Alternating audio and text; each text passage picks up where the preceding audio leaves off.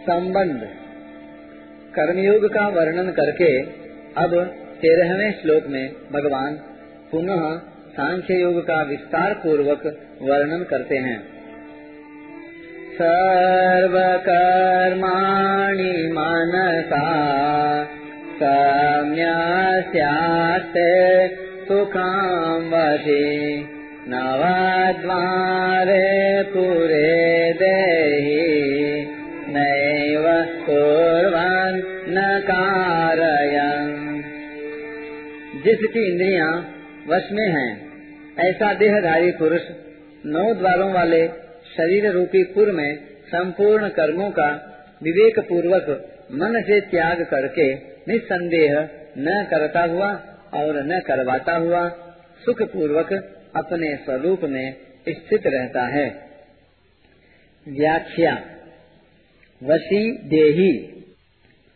इंद्रियाँ, मन बुद्धि आदि में ममता आसक्ति होने से ही ये मनुष्य पर अपना अधिकार जमाते हैं। ममता आसक्ति न रहने पर ये स्वतः अपने वश में रहते हैं। सांख्य योगी की इंद्रियाँ, मन बुद्धि आदि में ममता आसक्ति न रहने से ये सर्वथा उसके वश में रहते हैं। इसलिए यहाँ उसे वशी कहा गया है। जब तक किसी भी मनुष्य का प्रकृति के कार्य, शरीर, इंद्रियों आदि के साथ किंचन मात्र भी कोई प्रयोजन रहता है, तब तक वह प्रकृति के अवश अर्थात वशीभूत रहता है।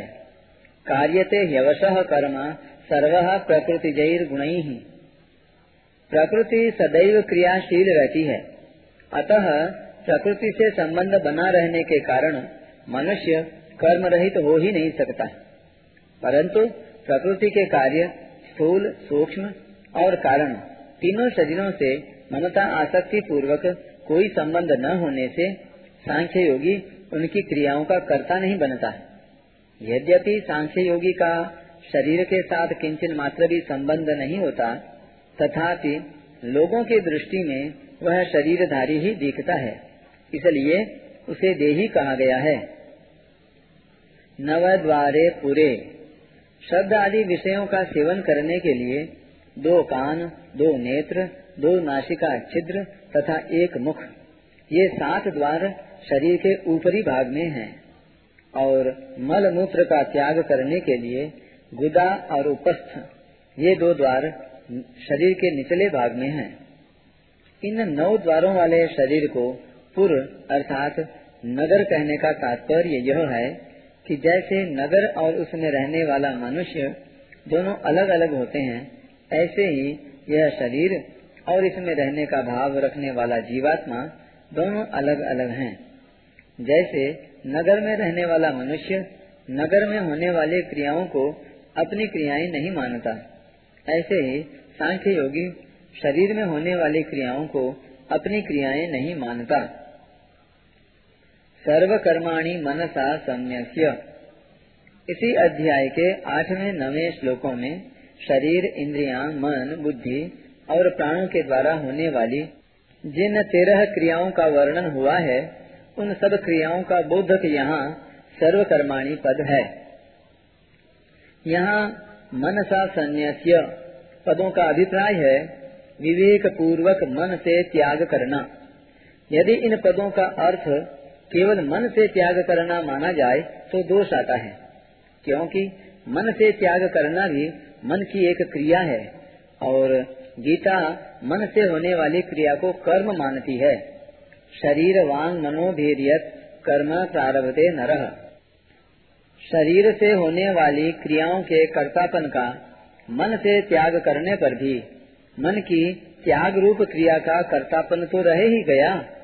अतः मन सा संन्यास्य पदों का तात्पर्य है विवेक पूर्वक मन से क्रियाओं के कर्तापन का त्याग करना, अर्थात कर्तापन से माने हुए संबंध का त्याग करना। जहाँ से कर्तापन का संबंध माना है, वहीं से उस संबंध का त्याग करना है।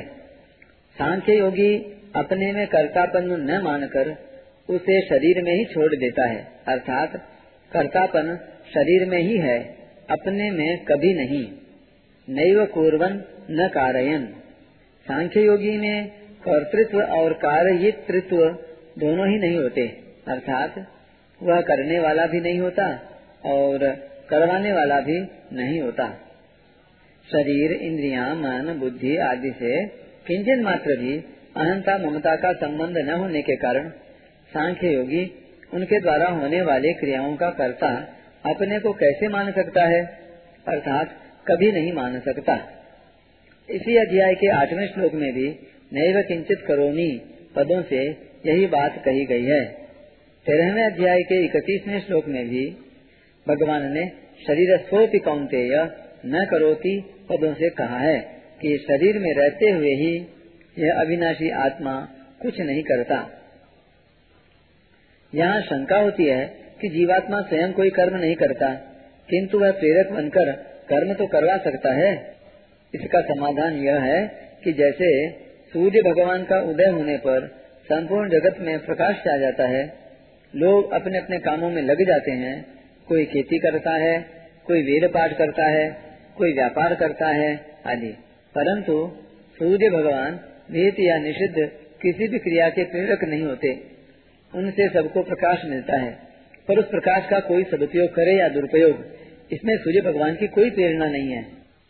यदि उनकी प्रेरणा होती तो पाप या पुण्य कर्मों का भागी भी उन्हीं को होना पड़ता। ऐसे ही चेतन तत्व से प्रकृति को सत्ता और शक्ति तो प्राप्त होती है, पर वह किसी क्रिया का प्रेरक नहीं होता। यही बात भगवान ने यहाँ न कार्यन पदों से कही है। आस्ते सुखम। मनुष्य मात्र की स्वरूप में स्वाभाविक स्थिति है परंतु वे अपनी स्थिति शरीर इंद्रियाँ, मन बुद्धि प्राण आदि में मान लेते हैं जिससे उन्हें इस स्वाभाविक स्थिति का अनुभव नहीं होता। परंतु सांख्य योगी को निरंतर स्वरूप में अपनी स्वाभाविक स्थिति का अनुभव होता रहता है। स्वरूप सदा सर्वदा सुख स्वरूप है। वह सुख अखंड एक रस और परिच्छिन्नता से रहित है। एक वस्तु की दूसरी वस्तु में जैसी स्थिति होती है, स्वरूप में वैसी स्थिति नहीं होती। कारण कि स्वरूप ज्यो का त्यों विद्यमान रहता है। उस स्वरूप में मनुष्य की स्थिति स्वतः स्वाभाविक है। अतः उसमें स्थित होने में कोई श्रम उद्योग नहीं है। स्वरूप को पहचानने पर एक स्वरूप ही स्वरूप रह जाता है। पहचान मात्र को समझाने के लिए ही यहाँ आस्ते पद का प्रयोग हुआ है। इसे ही चौदहवें अध्याय के चौबीसवें श्लोक में स्वस्थ पद से कहा गया है।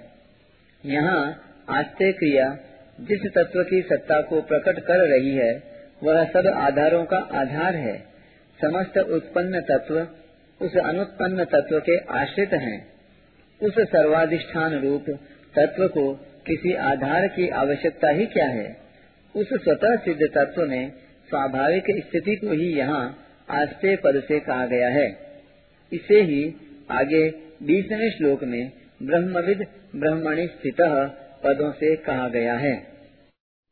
परिशिष्ट भाव। नैव कुर्वन न कारयन। तत्व प्राप्ति में करने का भाव ही बाधक है।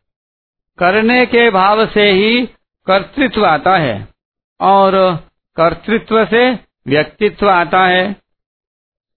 क्रिया प्रकृति में है, स्वरूप में स्वतः अक्रियता है।